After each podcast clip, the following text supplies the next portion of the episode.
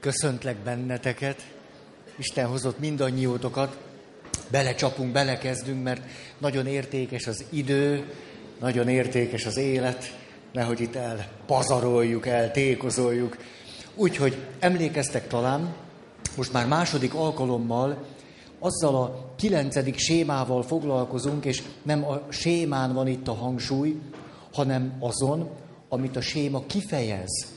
A sémának azon tartalmán, amire rá csodálkozhatunk, elsősorban talán érdemes saját magunkkal kapcsolatosan, nem annyira másokat elemezgetve, és a séma pedig a kudarcra ítéltség séma.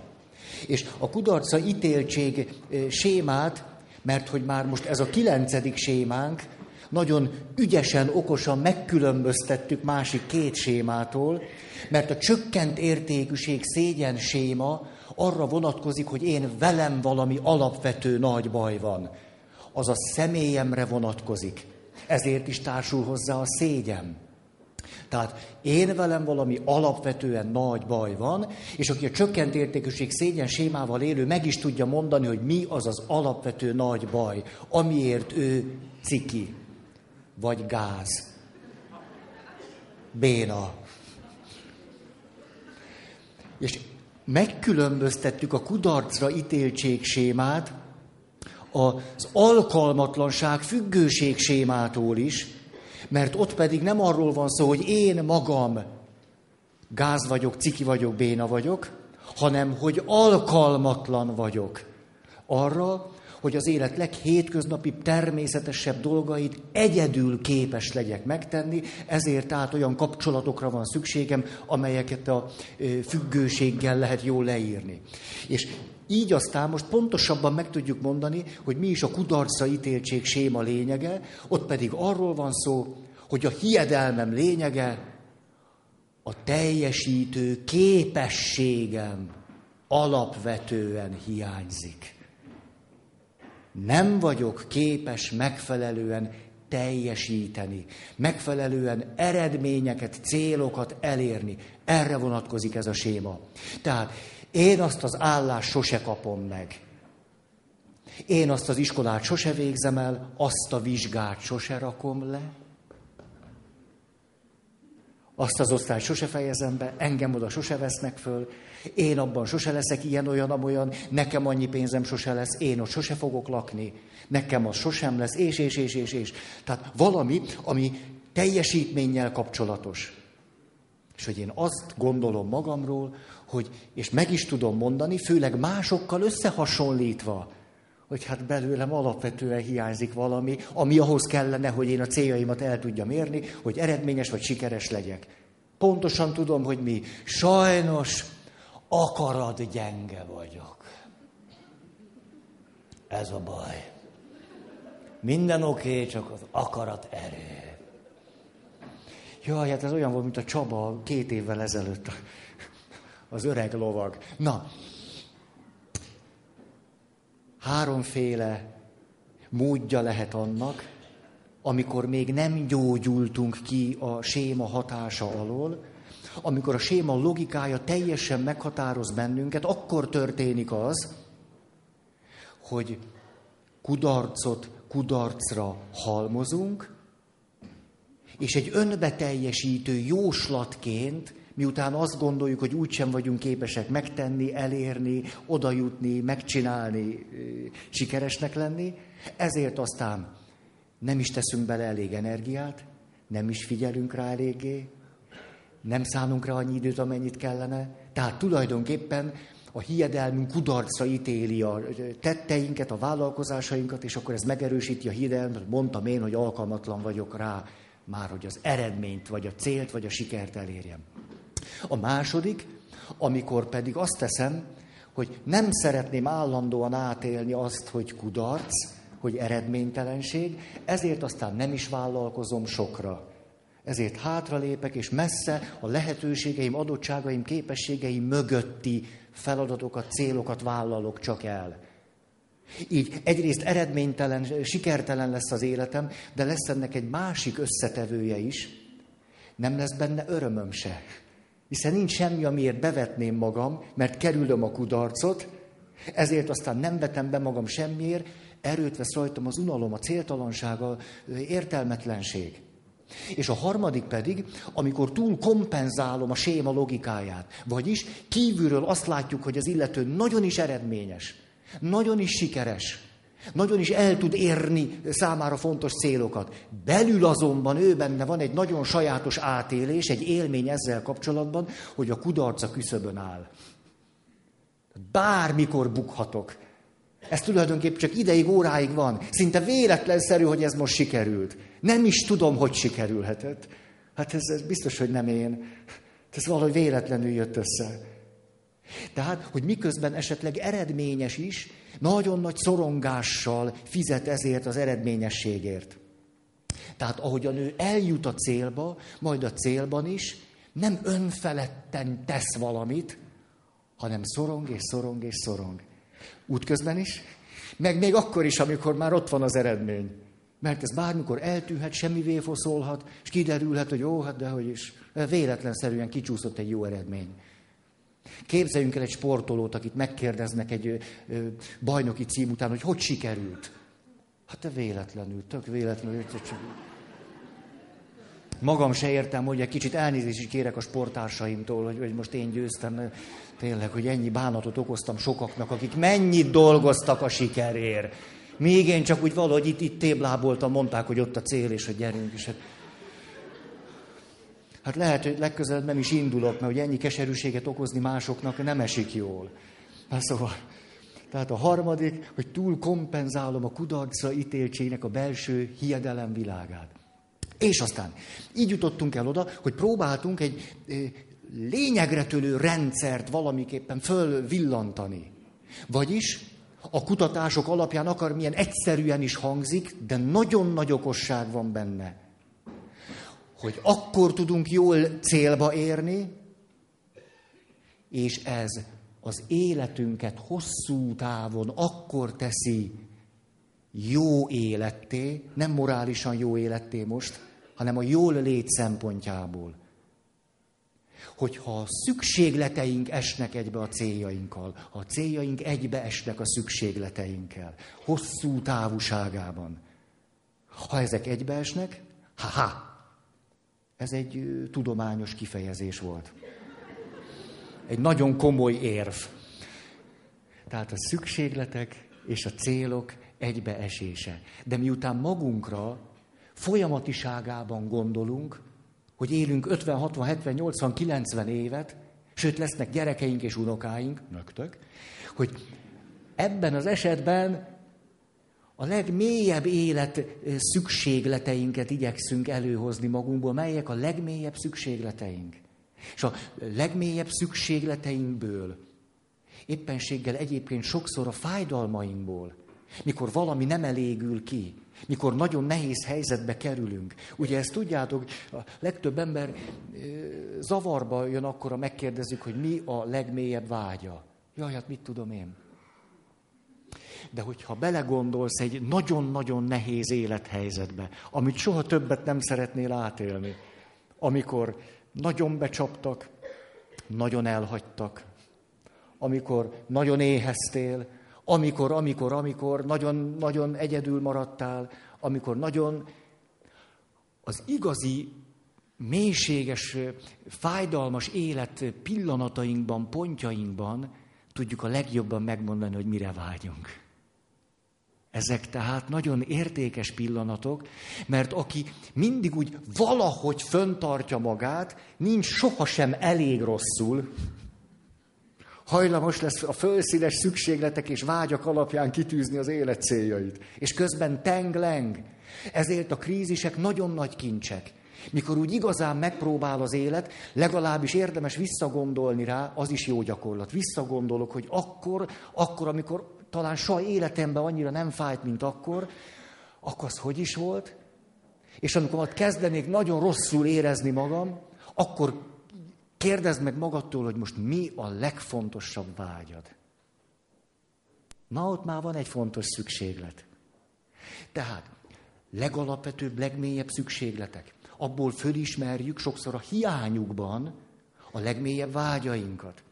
A legmélyebb szükségletek, vágyak kijelölik a hosszú távú életcélokat, és aztán a vágyak és szükségletek megmutatják annak az etikáját, annak az erkölcsiségét. Mert ezekből a vágyakból és szükségletekből valamiféle cselekvés mód is származik és fakad, mégpedig az alapján, hogy a szükségletekből tudjuk igazából kikristályosítani azt, hogy mi az érték. És természetesen személy is lehet érték. És csoportok és közösségek lehetnek a legfontosabb értékek. Tehát nem csak tárgyszerű értékeket ismerünk. De miről mondjuk azt, hogy érték? Hogy egy mély szükséglettel és vágyjal van összefüggésben. Onnan tudjuk, hogy érték. Ha valamit értéknek tartunk, de nincsen valami mély vágy, szükséglet, háttere alapja, kötszurkálás, hm. ködgörgetés, ködépítkezés. Na jó. És akkor ehhez a rendszerhez még valamit hozzátehetnénk, tehát legmélyebb vágyak, legmélyebb szükségletek. Ebből tudjuk az értékeket. Az értékekhez az utat is valamiképpen maguk az értékek, szükségletek, vágyak egyfajta erkölcsiség formájában jól kijelölik. Pontosan tudjuk, hogy egy célnak, egy értéknek az eléréséhez milyen magatartás passzol és milyen nem. Ha én hosszú távon akarok boldogan élni valakivel, akkor nem rugdoshatom őt minden nap. De sokan így, így gondolják mégis. Ők oltár előtt esküdtek, tehát akkor az életre szól, de azért minden nap rugdossák a másikat. Ugye, azért furcsa, nem úgy magunk között szólva, legalább mi ketten értsünk. Szóval, ehhez kapcsolódnak az értékek, de még valami más, valami nagyon szép, ez pedig a reménység. Pár évvel ezelőtt beszéltem erről, alapvető szükségletek, fölismerjük a legmélyebb vágyainkat, és a legmélyebb vágyainkból meg tudjuk mondani, hogy mi a reményünk. És aztán ez a reménység végig tudja kísérni az utunkat, ameddig a céljainkat el nem érjük. És tudjátok, mi a különbség a remény és az optimizmus között? Az optimizmus azt jelenti, hogy de szeretném, jaj, de vágyom rá, jaj, de cuki lenne, ha, jaj, de boldog lennék. A remény pedig az, hogy ez így lesz, az be fog teljesedni, de még várni kell rá. Még hosszú út van addig, ameddig az úgy lesz. Még most csinálni kell, még most be kell vetnem magam, de azért remény, mert még nem teljesedett be, de befog. Az a remény. Ezért van az, hogy nagyon sok ember nem is tudja, hogy mi a reménye. A vágyairól beszél. Azt mondja, úgy szeretném, úgy vágyok rá, ezt akarom, óhajt valamit, és erre azt mondja, hogy remélem. Aa, azt ő nem reméli, csak vágyik rá sokkal szilárdabbá válik az úton való maradásunk, ha a szükségletekből, vágyakból meg tudjuk mondani, hogy mi a reményünk. Például azt mondom, az az én szükségletem, ebből adódó vágyam, ebből tudom mondani, hogy hatalmas érték számomra az emberi kapcsolataim minősége. Hogy hogy vagyok én a barátommal. Hogy vagyok a házastársammal, az anyukámmal, a gyerekemmel. Ez egy mély szükséglet, mély vágy, ahogyan kapcsolódunk. Szeretném ezt jól, jól csinálni, valahogy ügyesnek lenni, másoknak javára lenni ezekben a viszonyokban. Ezt nagyon szeretném. Ez a vágyam. Ezt óhajtom, ezt remélem. Ah, mi a reményem? Mert ez a vágy. De mi a remény? Most nekivetkőzöm.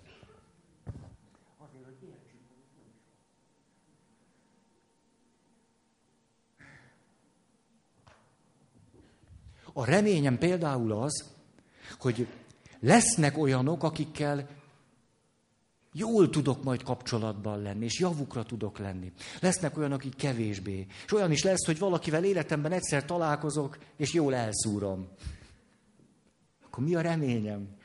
A reményem az az, hogy ha valamit el is szúrtam, van rá megbocsájtás, van rá kiengesztelődés, és ha bármit, egy egész picit is jól tettem egy kapcsolatban, annak maradandó értéke van.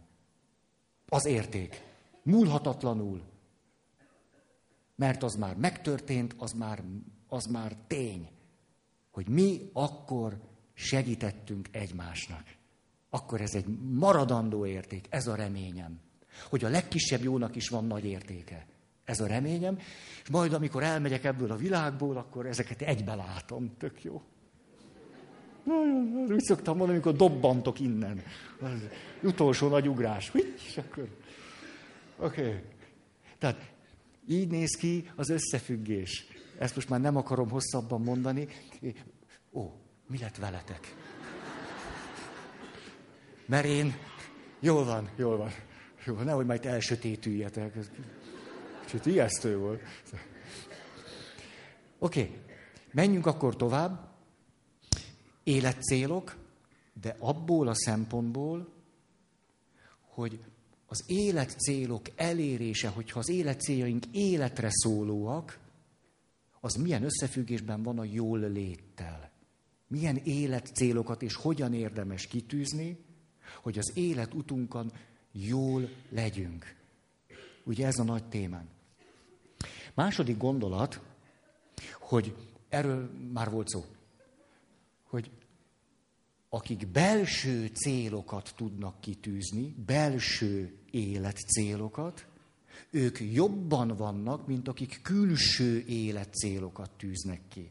Külső életcél az egymillió like, külső életcél a siker, külső életcél a vonzó alak, ez külső életcél. Hogy valakinek tetszeme vagy nem.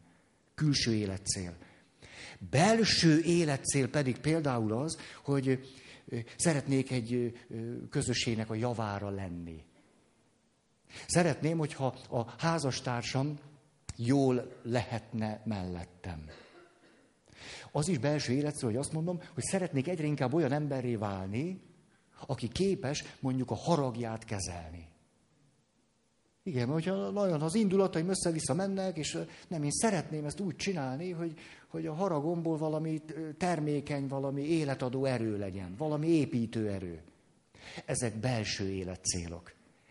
És itt jött aztán a trükk, de a belső életcél nem lehet én központú. Ha jól is akarunk lenni. Tehát belső életcél, de nem én központú belső életcél. Amiket mondtam, ezt fedik.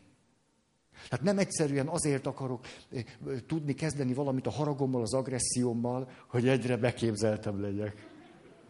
Hogy aztán eljöjjek egy kedre, és azt mondjam, na ki csinálja ezt így? Na, na. Tudja, hogy az első ötben ben vagyok agresszió kezelésbe. Ja, hát ez nem. Nem, ettől nem leszünk jól. Majd, hogy miért, majd erről úgy. De persze most is beszélhetek, csak nem akarok. De miért ne? Ezért az derült ki, látjátok, milyen szabad vagyok ma. Ti iszátok meg a levét, de azért én jól vagyok.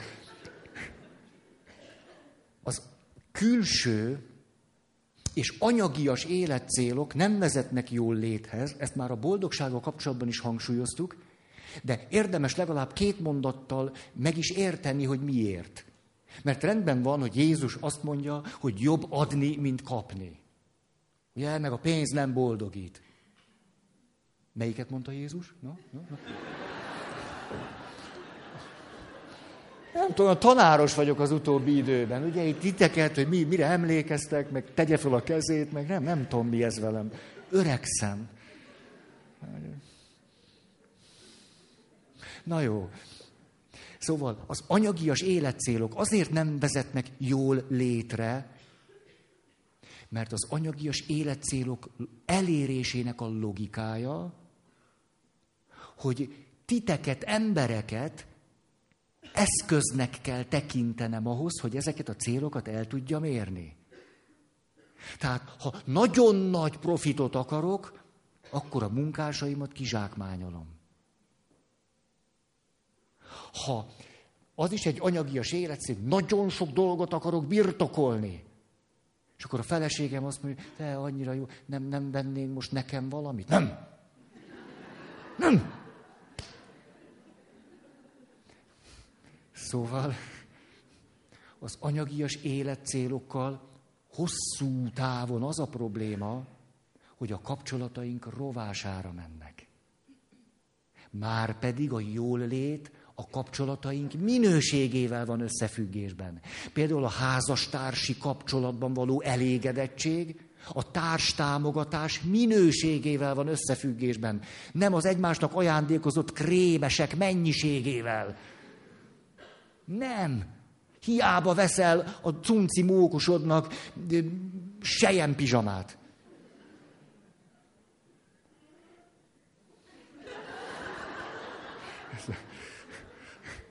Na jó. Szóval az anyagias életcélok, mert negatívan hatnak hosszú távon, hosszú távon mindenképp radikálisan a kapcsolatainkra, szemben vannak a jól léttel. Na most, mi az, ami segíti még azt, hogy jól legyünk, abból a szempontból, hogy milyen célokat tűzzünk ki? Például, hogyha a cél kitűzésünkben egy nagyon fontos egyensúlyt tiszteletben tartunk, ez pedig, hogy az életünkben mindig vannak lehetőségek, kínálkozó adottságok, és mindig vannak korlátok. Azok tudnak eredményesek lenni, akik elég reálisan látják a lehetőségeiket, és a korlátaikat. Ez legalább olyan egyszerűen hangzik, mint hogy a célok egysenek egybe a szükségleteinkkel. De hogyha ezt mélyen megértjük, rájövünk, hogy ez nagyon nagy okosság. Ugyanis például fiatalkorban nagyon sok lehetőségünk van. Fiatalkorban nagyszerű dolog, hogyha egy fiatal látja ezt a sok lehetőséget maga előtt. Nagyon jó, hogy látjuk. És ezeket Fontos azután, hogy összefüggésbe hozzuk a korlátokkal, hogy lássuk, hogy mi elérhető belőle, és mi nem. És ami elérhető, milyen áron érhető el. És amikor idősödünk, azt kell mondanunk, hogy a lehetőségeink szűkülnek. A lehetőségek szűkülnek, nőnek a korlátok, hogyan tud egy idős ember mégis jól lenni? A válasz nagyon egyszerű, és emlékeztek a kutatásokra, már hivatkoztunk, hogy hiedelem azt gondolni, hogy az idős emberek kevésbé boldogok, mint a fiatalok. Épp az ellenkezője gyerül ki nem egyszer, mégpedig azért, mert időskorban nagyon sokan egyszerűen tudomásul vesznek két dolgot. Hogy kevesebb lehetőségük van, és több korlátuk. Ez az időskori jól lét titka. Számot vetek azzal, hogy már most nem fogom tudni 12 másodperc alatt lefutni a százat. 70 évesen nem fog menni. A korlátaimat viszont nem valami kinkeserves szemétségnek tartom, hogy az élet évről évre valamit megtagad tőlem akkor nagyon boldogtalan leszek. Ez azt is jelenti, hogy tulajdonképpen attól függ, hogy hány éves vagyok, másfajta dinamikája van az életnek. Minél fiatalabbak vagyunk, annál inkább a nagy jelentőség a lehetőségek fölismerésének. Egészségedre. És aztán a korlátaink belátásának. Hogy idősödünk, egyre nagyobb jelentősége van a korlátaink belátásának hogy mit kezdünk a veszteségeinkkel. És közben a szűkülő lehetőségeink fölértékelődnek. Ez az időskori jólétnek a másik titka, hogy bár kevesebb dologra vagyok képes, de azt egyre jobban meg tudom becsülni. Mikor azt mondja egy néni, aki szinte, szinte semmiből él, azt mondja, hát az az én boldogságom hogy lejövök ide a misére. És egy felnőtt ember, vagy egy fiatal úgy hallja ezt, hogy ó, szegény, ó, ó, hát ez az ő boldogsága. Hát én meg nem is érek rá misére menni. Ó, szegény, és akkor letotyorog a misére, és ez az ő boldogsága. Hát ez nagyon szomorú. És ebből mi fakad? Az a hiedelem, hogy csak meg ne öregedjünk, mert nagyon az, az aztán maga a gáz. Ugye a kedves papos módomon cuppantom az itt élő idősebbeket, és a, de közben meg nem így van, mert mi a lehetőségek világában vagyunk fiatalon, és mi a sokat értékeljük nagyra, sok lehetőséget. Egy idős pedig azt mondja, de nagy dolog ez. És azt mondja, Feri atya, addig minden rendben van, amíg templomba tudok menni. És ez nem csak a spiritualitásról szól, hanem arról, hogy ameddig ez a lehetőség megvan. Hát nem akarok én már se ide menni, se oda, se ezt nem akarom, se azt nem. Hát mi a kis nyugdíjamból is adok az unokámnak. De hogy akarok én, már nincsenek túlzott anyagias élet céljaim. Tehát a kevés lehetőség megbecsülése időskorban párhuzamosan a korlátok, veszteségek elfogadásával. Na akkor, mondok még ilyesmiket. Azok vannak sokkal jobban, akik a céljaik elérésére vonatkozóan saját magukat arra alkalmasnak tekintik. Nyilván szemben éppen ennek a sémának a logikájával. Ford, a Ford autógyár atya behívatta a vezető mérnökeit, és azt mondta nekik. És arra gondoltam, a nagy dobás az lenne, hogyha megalkotnánk a V8-as motort. Egy blokkból kiöntve V8. Hát Amerikában akkor a kultusza van a V8-nak, hogy sokan bele tetoválják a nyakukra, a karjukra, belevágják a hajukba. V8. Na most, mit mondtak a mérnökei? Egy blokkba kiöntve V8? Hát ez lehetetlen. Ford azt mondta, nem baj, csak csináljátok. Minden, minden eszköz a tiétek, csináljátok meg. Fél év múlva hivatta a mérnökeit. Na, hol tartotok? Azt mondta, sehol. Hát de nem lehet megcsinálni. Na, akkor csináljátok még. Eltelt néhány év, és megvolt a V8-as motor. Valaki, aki magát és a munkatársait úgy tekinti, hogy alkalmasak vagyunk arra, hogy valamit megtegyünk, amire mások azt mondják, hogy lehetetlen. Ugye ismeritek is ezt a mondást, hogy hogy sikerült megcsinálni. Úgyhogy senki nem mondta, hogy lehetetlen. Ugye, szóltak volna, hogy nem lehet elcsinálni, akkor biztos nem csináltam volna, de hogy nem jutott hozzám el az információ, hogy lehetetlen megtenni, így akkor bocsi, Jó.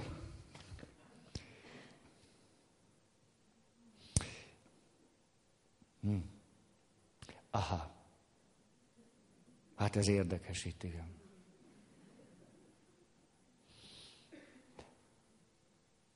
Talán a múlt alkalommal szóltam erről, hogy sokan összekeverik az életet az élet tapasztalatukkal.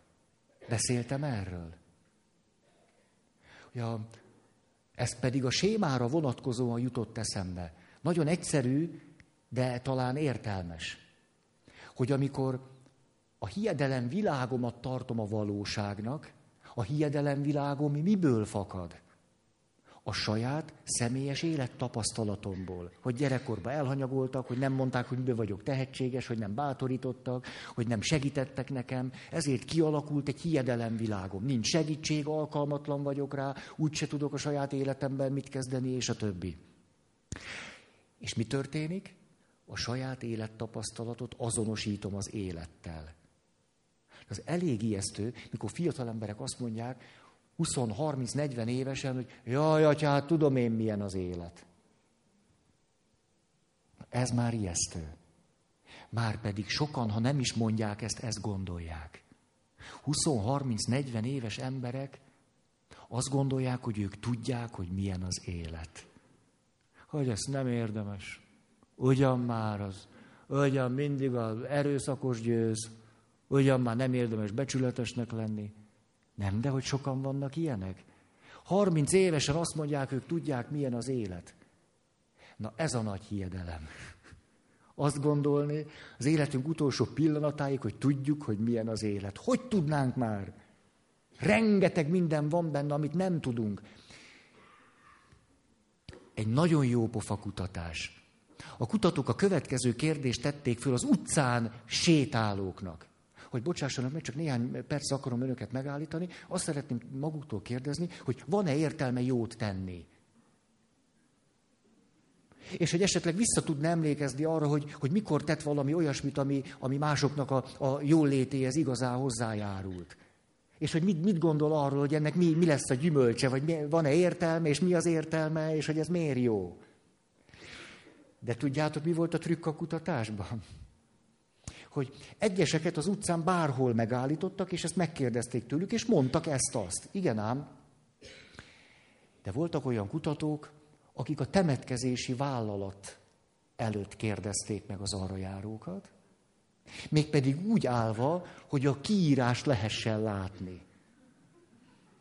Tehát a válaszadó akarva, akaratlanul is, hogy ott állt és megállt, látta, hogy temetkezési vállalat.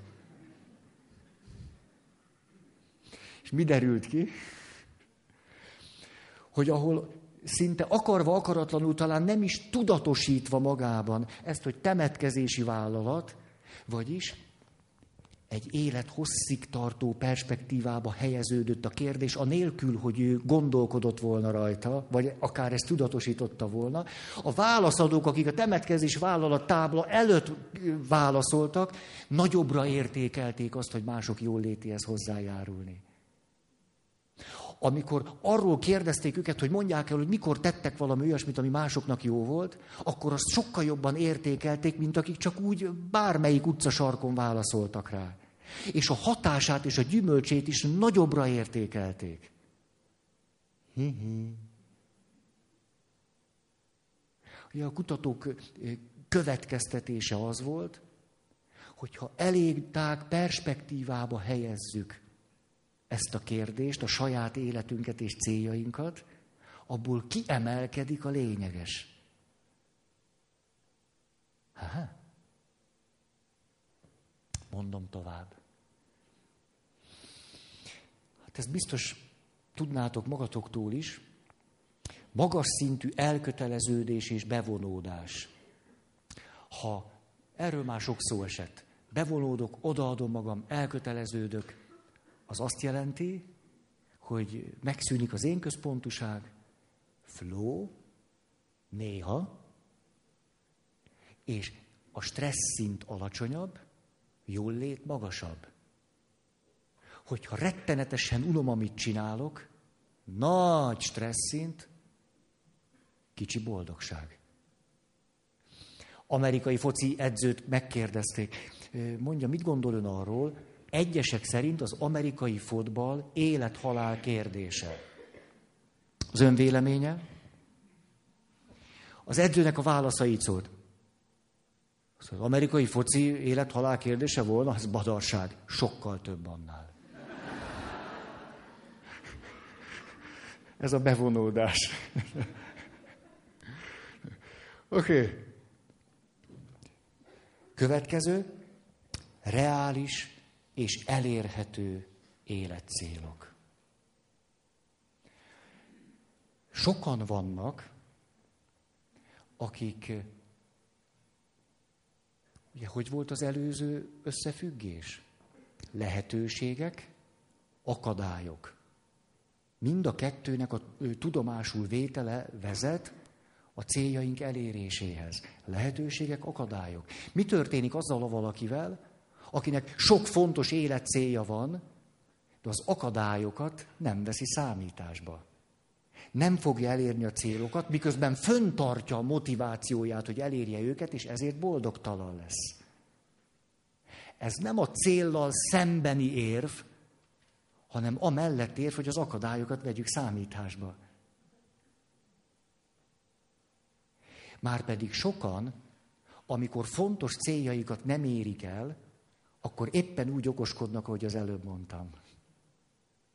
Nem arra a következtetése jutunk, hogy igen, ezekkel az akadályokkal legközelebb számolnom kell, hanem azt mondják, nem érdemes erre törekedni. Hi-ha. Na most néhány kutatás, kérlek figyeljetek, mert látom eddig nem nagyon, mert csak jegyzeteltek, meg ilyesmi. És hogy... Mert aztán lesz néhány kérdésem. Azt mondja, kutatók arra voltak kíváncsiak, hogy kik nyernek el jobb állást a diploma megszerzése után, egy két éves után követétes, két éves után követéte, hát ez követéses kutatás nyomán. Erre voltak kíváncsiak. Kérdés az volt, megkértek egyeseket, vagy megkérdezték tőlük, hogy jártak el, akik fantáziáltak egy jó álláson. Elképzelték, hogy ott az a jó állás, és ma ott ülnek, és ők. Mások pedig nem fantáziáltak ezen sokat. A kérdés az az, hogy két év után kiknek lett jobb állása. Kiket vettek föl, kiknek lett nagyobb a fizetése, jobb a munkahelye, munkakörülményei, munkatársai, akik elképzelték azt a jót, vagy akik nem sokat foglalkoztak vele. Első kutatás. Második. Fiatalokat arra kértek, hm, hm, most ez speciális, hogy ha még nem volt párjuk, képzeljék el azt a csodálatos találkozást, ahogy egy keddi alkalmon Sokan megházasodtak már közülünk, azt tudjátok. Sokan már gyerekeink vannak. Na. Hát képzeljük el, hogy éppen kifelé ott sodródunk, és egyszer csak bele sodródok valakivel, és ha már a farsangon nem sikerült. Azt mondja, jaj, bocs, és ránézek, hát ő az. És villám csapás szerűen ő is és már az ajtón kéz a kézbe megyünk ki. Vannak, akik egy kicsit gyorsnak érzékelték ezt. Jó, hát ha nem is ennyire, de hogy, hogy el, el, ő elképzeli, el tudja képzelni, hogy hogy, hogy, hogy megtörténik a találkozás. És mások pedig, akik nem képzelik ezt el. Fél év, egy év, két év után, kiknek van társa, kiknek nincs, ki elégedett benne, ki nem, ki mennyit tudott kezdeményezni, kapcsolatot találni, ők vagy amazok. Na, na, már válaszoltok is. Hát látszik, egy kicsit föl, föl. Akik elképzelték. Akik nem. Na, jussatok már valami eredményre. Most így ülünk, amíg itt húzakodtok. Mi... Hallottátok oda fönt? Elismétlem, borzasztó, borzasztó. Így szólt, mi volt a kérdés?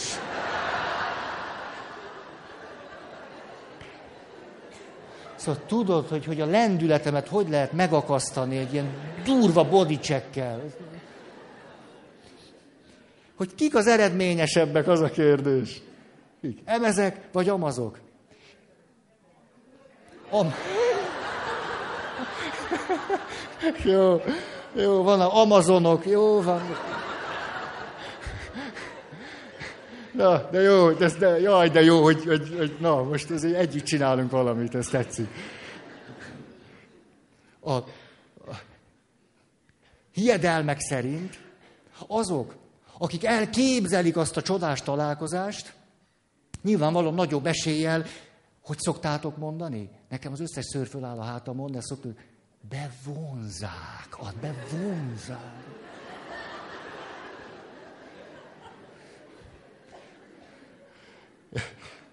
Hát, legnagyobb sajnálatomra közölnem kell veletek, hogy akik álmodoztak, sokkal kevesebbet tettek érte, Kevesebb találkozásuk volt, kevesebb kezdeményezésük. Néhány év múlva sokkal kisebb valószínűséggel, eséllyel voltak kapcsolatban, mint akik nem is fantáziáltak arról olyan sokat, mint emezek. az állással kapcsolatosan zsíros, zsíros állás. Nagyon kevés munka egy multinál. Nagyon sok lóvér. Aki ezt fantáziálta, kevesebb pénzzel dolgozott két év múlva, mint aki nem. Mi az oka ennek? Ugye ez sokszor egy ilyen lélektani ihletésű téveszme. Ugye, hogy elképzelem, vizualizálom, bevonzom, és akkor... Azért, mert nem egyszer ez a fantáziálás, hogy elképzelem, a cselekvés rovására megy. Hát ha nem, akkor nagyon jó. Erről majd szeretnék beszélni. Nyilván, nyilván azért is mondom ezt, mert a kutatók arra jöttek rá, hogy sokan, akik nagyon ilyen egy szálon gondolták el ezt a történést, hogy fantáziálokról bevonzom, teljesedik és jó. Ez milyen kényelmes, Hogy ők a fantáziálásban is valamennyire kielégültek. Bár a jövőrel kapcsolatban fantáziáltak, de ahogy azt elképzelték, egész jól lettek. Ugye az agy nem különbözteti meg, hogy az valóság, vagy csak elképzelte. És ez a teljesítő képesség kezdeményezés cselekvésnek a rovására ment. Vagyis nyilván majd ide szeretnék eljutni, hogy mekkora jelentősége van annak, hogy elképzelem, és cselekszem. Elképzelem, cselekszem. Elképzelem, cselekszem. Hogy a kettő együtt vezet jó eredményre. Most akkor jöjjön egy, egy vagyis, most egy másik kutatás. Mit gondoltok, hogy a pessimista hozzáállás, mondjuk egy enyhe pessimista hozzáállás, vagy egy mérsékelt optimista hozzáállás segít-e jobban? Ez most a kérdés. A realitás fölmérésében. Tehát egy szolíd, pessimista hozzáállás, egy enyhe, optimista megközelítés segít a realitás jobb fölmérésében. Már megint ezt csináljátok. Hát komolyan mondom, ma ezt nem tudom, mi van veletek. Kívok két embert, és beszéltek meg. De, de örülök neki, hogy jó, jó, és az a jó, az a jó, hogy mondjátok, hogy mit gondoltok, mert ebből, na, ebből csak tanulni lehet. Ugye, aki tévedett, ő jár a nagyobb haszonnal. Mert aki nem téved, azt mondja, tudtam én, ugye, és mondom. Aki meg tévedett, hogy is van ez? A nem jó. A kutatásokból az derül ki, széltébe hosszába, aztán majd más irányból is szeretnék erről beszélni, hogy a helyzet reális értékeléséhez egy enyhe pessimizmus a legoptimálisabb. Ugyanis, amikor egy enyhe pessimizmussal mérünk föl egy helyzetet, a korlátokat, a kudarc lehetőségét, várható nehézségeket is számításba vesszük. Na most, fölmértük a helyzetet, és szeretnénk a céljainkat elérni. Menet közben, miközben cselekszünk, melyik a hatékonyabb? Enyhe pessimizmus? Optimizmus. Most valahogy összeért a szívünk. Hát ez nem még csak az agyunk ért össze, ez még, még sokat kell dolgozni. Pontosan így van. Azért, mert azt mondhatnánk, hogy egy enyhe pessimista hozzáállás korlátokat, várható nehézségeket is föltérképezi, de amikor már nekiállunk az első mozdulattól kezdve, ott, ha ezt optimistán tesszük, az egyrészt olyan erőforrásokat is elindít bennünk, amelyek a pessimisták lennénk, nem is, nem is törnének föl, és ráadásul az optimizmust így fogalmaznám meg, hogy az optimista hozzáállás tulajdonképpen realitás bővítő. Én még azt is el tudom képzelni, hogy ez is legyen. A pessimista hozzáállás realitást megfigyelő, föltérképező, de az optimista a realitás bővítő. Ezért nagyon is valóságos az, hogy egyesek, akik szinte, szinte irreálisan, optimistán, lendületesen sok reménnyel cselekedtek, látszólag lehetetlen föltételek között, hogy ők eredményesek lettek. Vagyis ez azt jelenti, hogy megint egy picit, picit árnyaltabban látunk. Nem csak az, hogy vizualizálj és bevonzod. Egy ez finomabb. Meg legyél mindig optimista. Aha, azt már ne. Meg hogy mindig csak, mert mindig a lehetőségek világa, nem? De nézd csak a korlátokat. Kettő együtt, és itt is ez derül ki, hogy és olyan szép az élet, ahogy ki vagyunk találva. Tulajdonképpen mi történik a kudarcainkkal? Ugye valaki azt mondta, hogy na, biztos a kezdetek kezdetén egy kis optimizmus kell, ugye olyan, mint finom kávé. És kiderült, hogy nem. Nem. Az a kis nincs kávé. Hogy ezt tesz jót a helyzet fölmérésében, értékelésében. Mi történik, amikor némi kis szomorúság van bennünk? Természetszerűen lelassulunk. Ugye ez történik, szomorú vagyok, hogy hm, úgy megállok, elkezdek befelé figyelni, és úgy magyarul morfondírozok, vagyis a természet eleve segít nekünk. Ezért ebből a szempontból a veszteségeink vagy a kudarcaink, amelyek az akadályokkal való találkozásból fakadnak, eleve segítenek, hogy lelassuljunk, megálljunk, és meghalljuk, hogy milyen akadályokkal kell számolnunk. És közben a természet meg mennyire segít, hogy amikor meg cselekszünk, ha, még a hormonháztartásunk is megváltozik, elkezdjük, el, tí, az optimizmus segít, hogy olyan akadályokat is legyőzzünk, amelyeket nem is győznénk le, hogyha pessimisták lennénk. Kozma Imre atyától tanultam azt, az, na, hú, ez nagyon szép. Azt mondja, mikor fölkérnek, vagy megkérnek valamire, minél lehetetlenebbnek tűnik, de minél inkább jónak, annál gyorsabban szoktam igent mondani. Mert ha elkezdek ötletelni azon, ugye, tehát fölmérem pessimizmussal, már nem állok neki. Hát ez lehetetlen, mondták Fordnak a mérnökei. Hmm. Szóval olyan szépen vagyunk kitalálva, hogy a szomorúság is, némi finom pessimizmus, a kudarcaink, a, ezek segítenek fölmérni a helyzetet, az akadályokkal szembenézni, és utána pedig előveszik a másik lehetőséget, és tí. Volt egy fiatal ember, képzétek el, hogy a, úgy született, hogy fél lábfeje volt csak és az egyik karja tulajdonképpen itt válból volt, vagy keze. És hát kisfiúként álmodozott arról, hogy focista legyen.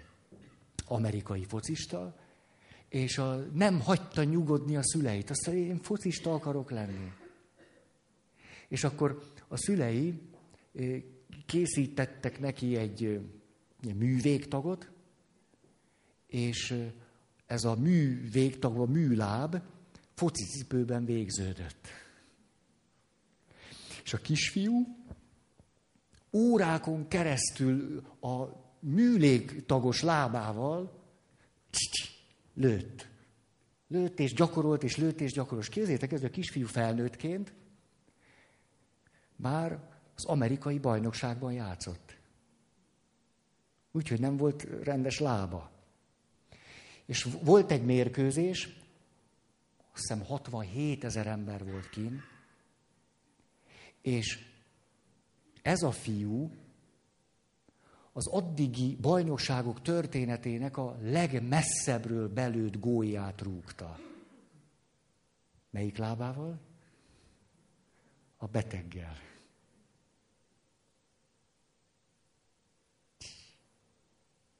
Ennek a fiúnak mondhatták volna, hogy ne, ne, hát ne. De hogy itt látjuk, hogy ez a két dolog, hogy álmodni valamit, és utána edzeni. Tehát, hogy ez a kettő, hogy összetalálkozik, álmodni, edzeni. A korlátokkal szembenézni, vagyis, hogy nekem irgalmatlan sokat fog kellenem gyakorolni. Hát az egész biztos. Én nekem reggeltől estig gyakorolnom kell. De közben pedig akkor ott az álom, és tik-tik-tik-tik-tik. Valaki ezt így fogalmazta meg, hogy ha valami elég értékes ahhoz, hogy célunk legyen, azért érdemes is dolgozni.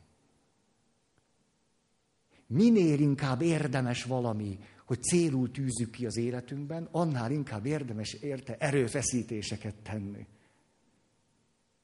Ha. Jó. Ami segít az életre szóló életcéljaink elérésében, tulajdonképpen érintettük már, társak támogatása. Hegymászókat kérdeztek arról, fölmentek a hegyre, lejöttek a hegyről. Mennyire tartották nehéznek a hegyet? Az derült ki, hogy akik legalább párosával mentek, ők 15%-kal könnyebbnek ítélték meg a hegyet, mint akik egyedül mentek. Ugyanaz a hegy, ugyanazok a körülmények, az majdnem 20 százalék. Na, nesze neked tudomány. Jó. Ó, ez nagyon szép. Beszéltünk ugye arról, hogy akkor a lehetőségek és a korlátok, hogy ezeknek az összefüggésbe állítása.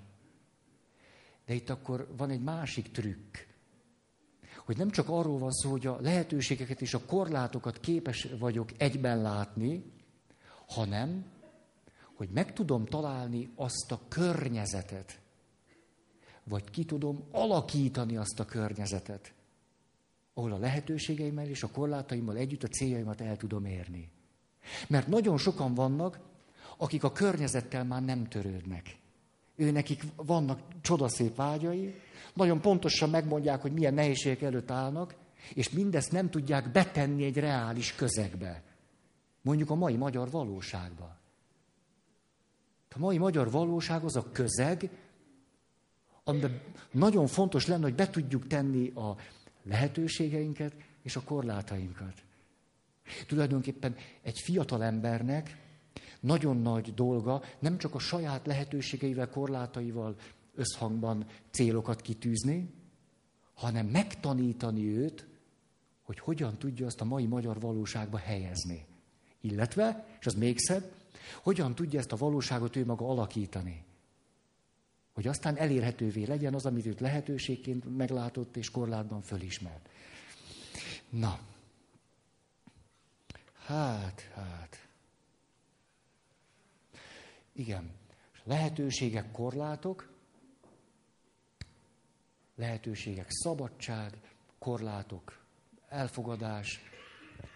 Tulajdonképpen a párkapcsolat dinamikájánál vagyunk, és a pár választás dinamikájánál. Erről beszéltünk körülbelül fél évvel ezelőtt, hogy mi az, amit láttak őseink. Őseink a korlátokat látták, és ezért alkalmazkodtak a házastársukhoz. Mi a lehetőségeket látjuk, és nincs kedvünk alkalmazkodni.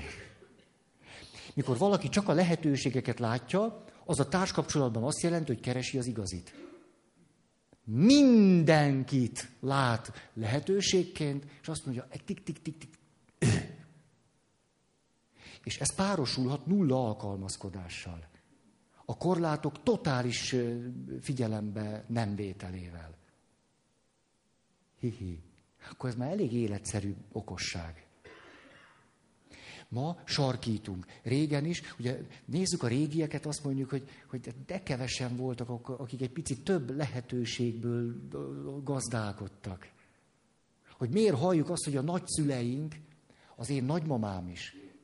Nagymamám szerelmes volt egy fiatalemberbe. A fiatalember katona volt.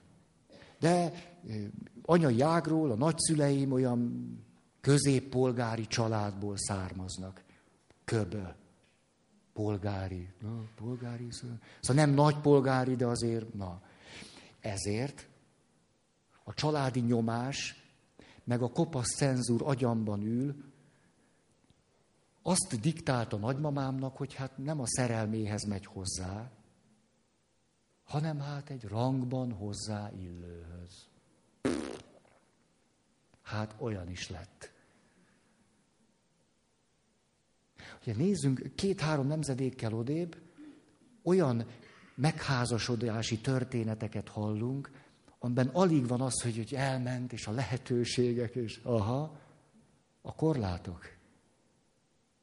Telek a telekhez, föld a földhöz, batyú a batyúhoz.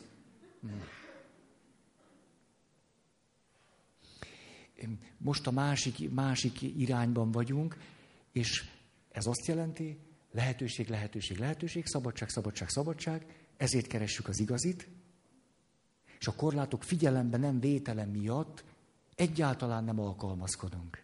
Sőt, le is becsüljük az alkalmazkodást, mert az alkalmazkodást a szabadság sérelmére, a lehetőségek korlátozásával kapcsolatban éljük meg. Úgy érezzük, hogy kevesebbek leszünk. Hogy az valamit elvesz tőlünk. Ezért hiába van nemes célunk, hosszú távon boldogan élni valakivel. A korlátok el nem fogadása miatt nem alkalmazkodunk, és ezért nem érünk célba. Ilyen egyszerű. A mai összefüggés szempontjából ilyen egyszerű. És ugye, hogy akik jól vannak, belátják a házastársuk korlátait, vagyis elég rugalmasak ahhoz, hogy új és új célokat, új és új rövid és középtávú célokat tűzzenek ki. Azt mondják, idáig tart, ez őtől ez már nem várhatom, és ezért elkezdik értékelni azokat a lehetőségeket, amelyek a korláton belül vannak. Hát a férjem, hm, de abban milyen nagyszerű. Hát a papság, hm, hm, Na de? Na, na jó. Ebédeltem ma valahol, és mellettem két hölgy ült.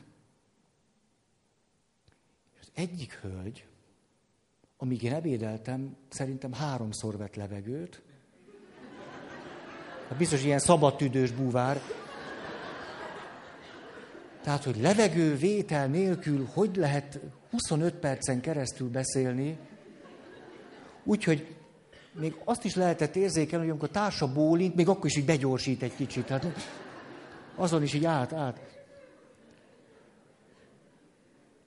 Most tudom, nevetséges ez, meg hülyeség, most egy, csak úgy eljöttem az ebédről, azt mondom, na hát ez 25 perc, ez még úgy, hogy nem is én hallgattam.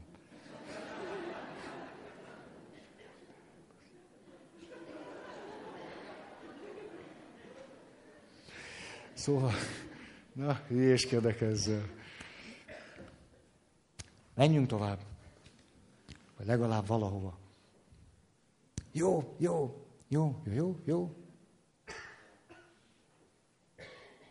Aha, itt van még ez a téma.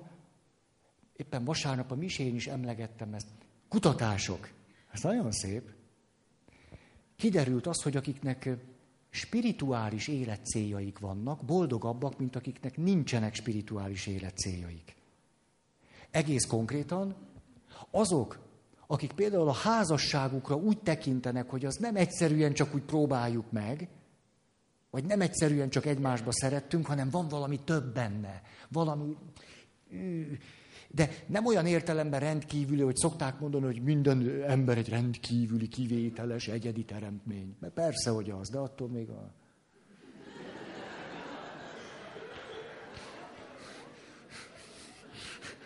Tehát sokféleképp lehetünk bénák.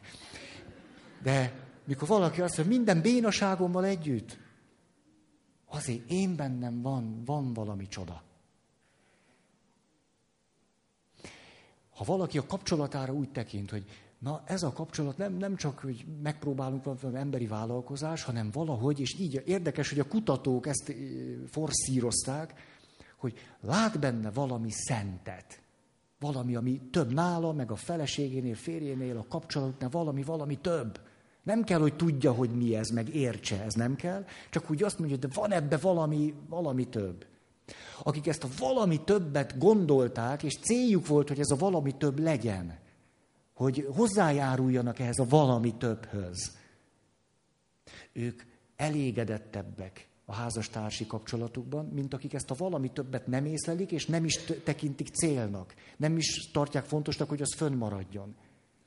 De ami a slusszpoén, hogy akik ezt a valami többet ér, érzékelik, és célként is kitűzik, hogy ez legyen, ők ezt látják, és ezért dolgoznak is, hogy az fönnmaradjon, ők a konfliktus kezelési stratégiáikban sokkal ügyesebbek, azok hosszú távú kapcsolatok fönnmaradását jobban szolgáló stratégiák lesznek, elégedettebbek a kapcsolatukban, és ráadásul még több pozitív érzést is élnek át.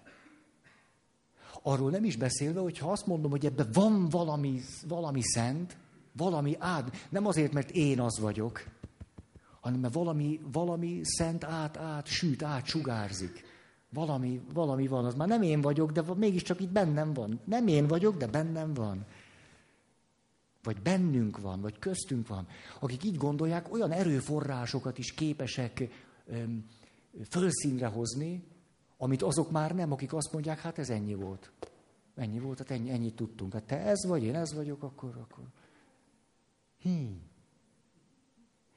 Ezért a legelégedettebbek azok, akiknek nem csak belső életcéljaik vannak, nem önmagukra irányuló belső életcéljaik, hanem spirituális életcéljaik is. Attól most teljesen függetlenül, hogy keresztény, buddhista, hindu, muszlim, ettől függetlenül. Sőt, hogy ő esetleg azt mondja, én nem is gondolom, hogy, hogy a személyes Isten lenne. De van valami érzékenysége a nálánál többre. És ez a kutatás igazolódott például a természethez fűződő viszonyban is. Vagyis akik azt mondták, hogy a természet az nem csak fa, meg virág, meg lamantin,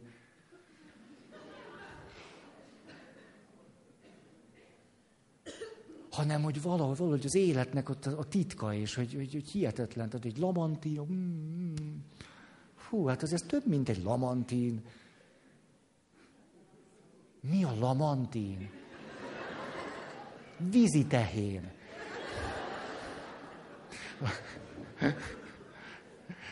Ó, igen, nagyon veszélyeztetett állat, tehát szeressük a lamantinokat. Hogy akik azt mondják, hogy ez valami több, mi következik belőle? Értéknek tekinti a lamantint, az egy érték. Mit mondtunk az értékekre vonatkozóan? Az értékekből valamiféle erkölcsiség származik. Ha érték a lamantin, akkor vigyázok rá. Nem, hát szeressük a pocakot meg lamantint. Ő ezt a kettőt legalább. Tehát azoknak a hozzáállása természethez, akik abban valami, valami többet, valami szentet is érzékelnek, és célul tűzik. Hova ülök? Ez a lamantin teljesen elvette az eszem. És célul tűzök ki annak a fönnmaradását, ez elkezdi meghatározni a cselekvésüket. Tehát egészen konkrét, gyakorlatias értéke, haszna, értelme van annak, hogy valami szentet, valami transzcendenst, valami többet fölfedezek bármiben, ami kézzel fogható. Egy kapcsolatban, az emberben, a természetben, egy állatban, és ezt én szépnek látom. Tehát belső nem én központú életcélok és spirituális életcélok együtt. És Na most, arra gondoltam, mondanék néhány konkrét dolgot, egy-két téveszmét is lebuktatva. Vagyis, hogy mit tehetünk egész konkrétan. Mert amiről eddig beszéltünk, inkább valahogy az elméletnek a fölvázolása. Ehhez egy történet, hát, hogy megtörtént nem tudom. Egy lelkész készült szombaton a prédikációjára. Protestáns lelkész volt, és felesége elment, kicsi gyereke, nem volt nagyon kicsi, de elég kicsi volt, ott rakoncátlankodott mellette, és nem tudott készülni. És egyre idegesebb, meg feszültebb lett, de hát... És végül arra a gondolatra jutott, hogy van le kell foglalni a gyerekét, mert különben sose lesz kész a beszéd. És ezért gondolt, hogy odaad neki egy színes újságot, de aztán rájött, hogy azt a gyerek nem sokáig fogja nézni, hogy gyorsan lapozgatta az újságot, és talált benne egy nagy kétoldalas, elég részletes térképet, és kivágta a térképet, kiszedte, apró darabokra vágta. Jól összekeverte, szétszórta a földre, és azt mondta, na fiam, ha kirakod, kapsz ajándékot. És akkor készült a beszéd. És az történt, hogy a gyerek meglepő gyorsasággal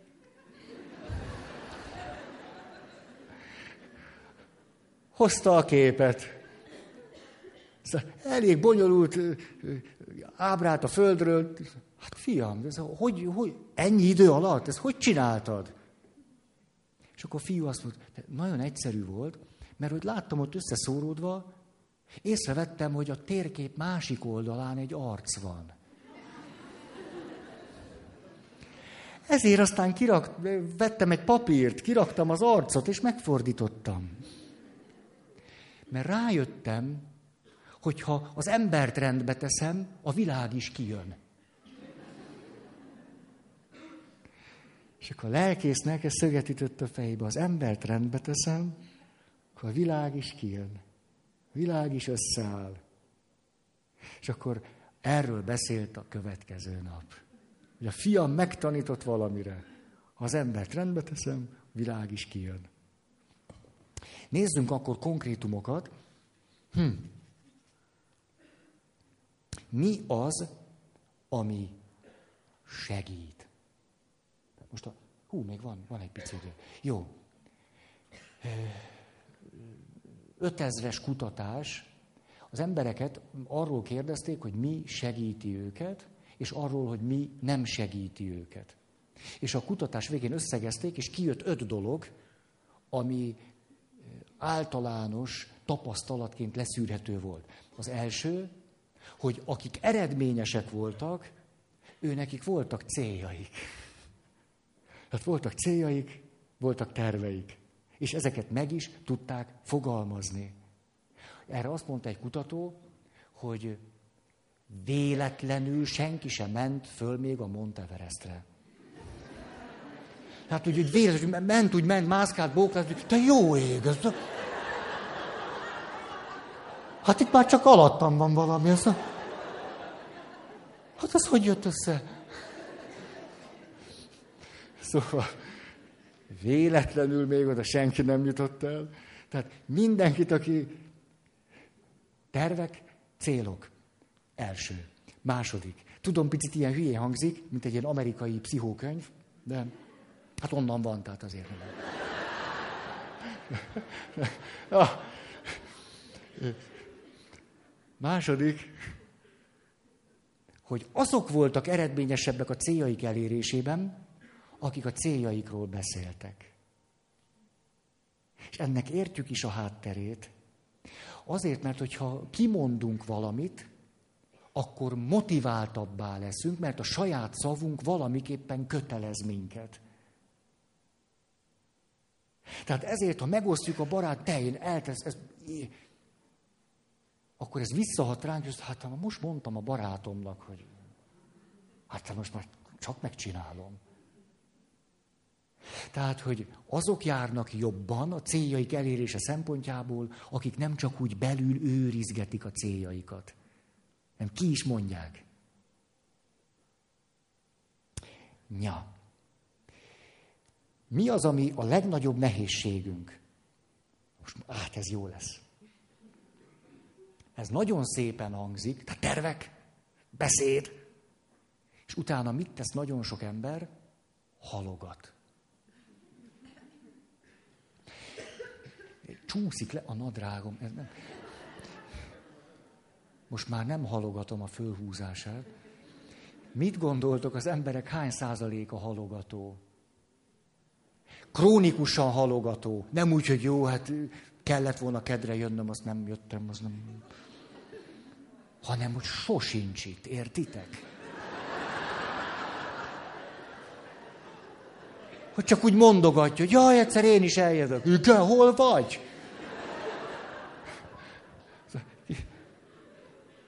Hány százalék az embereknek krónikus halogató?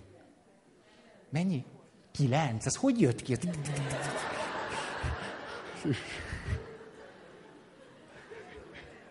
90. Na, nagy a szórás.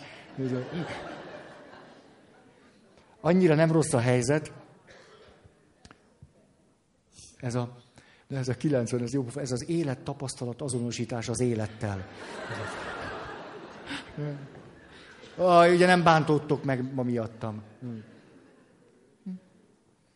Ezt bántódjatok nyugodtan. 25.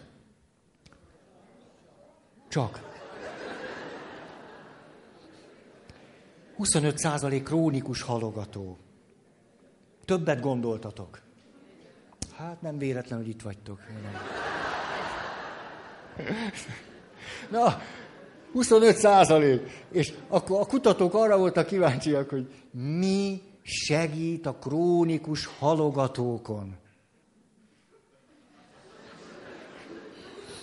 A, Egyébként, jó, amíg itt töprengünk, azt, azt mondja, ah, hagyjuk a fenébe az egészet, ugye, és akkor már nincs mit halogatni. Egyébként a kutatóknak a saját kutatásukhoz volt egy megjegyzése, hogy, mert ahogy mondtátok, ez eszembe juttatta, hogy azt mondja, 25 százalék a kutatások alapján, de egész biztos, hogy a leghalogatóbbak nem töltötték ki a tesztet.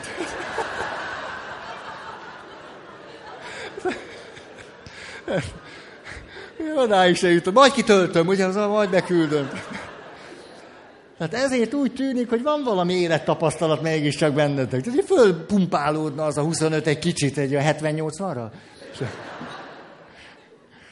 El is mondanám, hogy, hogy mi segített annak a fölismerésében, hogy talán hogy a legegyszerűbb segítséget mit jelent. Na. 20-as években, ha jól emlékszem, Párizsban ült egy végzős orosz pszichológus hallgató. És mellette ült a témavezetője, és egy kávéházban ültek. És hogy beszélgettek, hát nyilván megvolt az érdeklődés, na, még, még, még be fogom fejezni, megvolt bennük az érdeklődés ott az emberi jelenségek iránt, és megdöbbentek azon, hogy tulajdonképpen a pincérek milyen zseniális pontossággal meg tudják jegyezni papír nélkül azt, hogy ki mit fogyasztott ott az asztalnál. És hogy fölkeltette a figyelmüket, és elkezdtek azon beszélni, hogy, hogy vajon mennyi ideig jegyzik meg a fogyasztást. Az derült ki, először a pincéreket kérdezgették, az derült ki, hogy a fizetésig nagyon pontosan emlékeznek rá.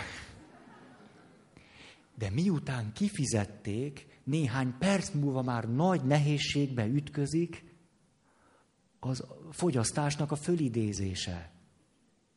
Akkor bementek zárt helyre, és elkezdték ezt kutatni. Nagyon egyszerű dolgot találtak ki, feladatot bíztak egyesekre, meg amazokra. Most már ez megvan, tehát emezekre, meg amazokra. És emezeket hagyták, hogy végigcsinálják. Amazokat pedig megszakították miközben ott éppen benne voltak. Majd pedig viszonylag bonyolult feladat volt, megkérdezték őket, hogy emlékeznek-e, hogy mi volt a feladat. Hát ez már mindennek a ne továbbja. Mit gondoltok, kik tudtak jobban visszaemlékezni arra, hogy mi volt a feladat? Így van. Ma te nem sokat tanulsz, mert mindent. Akiket megszakítottak a feladat végzésében, jobban emlékeztek a feladatra, mint akik befejezték. Végeredmény, úgy működünk, hogyha valamit úgy értékelünk mi, hogy ez megvan, akkor könnyebben elfelejtjük. Már nem érdekes. De ha éppen benne vagyunk valamiben, akkor mi köze ennek a halogatáshoz? Most már lehet, a nagyon okosak már tudják is. A trükk az, hogy egy kicsit csinálj belőle. Úgy egy picit csak úgy szagolj bele. Nem kell sokat, meg nem, semmit nem kell, csak úgy egy kicsit úgy nem takarít, az három hete. Porcicák buliznak. Nem kell kitakarítani a lakást. Nem kell ilyen életre szóló célokat. Hogy... fogod a porszívót, hogy nem is kell határozol el semmit, csak a pár cicát itt föl szippantok. Mi ennek a következménye? Hogy amikor már csak ugye, ugye elkezdtük, egy picit beleszagoltuk, akkor már, ne zavarjál már, ne hülyéskedj, már hadd csináljam már végig. Sokkal motiváltabbak leszünk, hogy valamit akkor azt végig csináljuk, legalább a szobát, legalább a konyhát, legalább... Mm. Tehát most egy egyszerű, praktikus, egy kicsit kezd neki. Kicsit szagolj bele, kicsit nézd meg, milyen az, amikor a cica, hogy... És utána engedj a természetnek. A természet azt diktálja, hogy na még akkor, hol van még cica, nem? Jó. Nagyon köszönöm a figyelmeteket, következő alkalommal még ennek a sémának a vége, és aztán jön az új.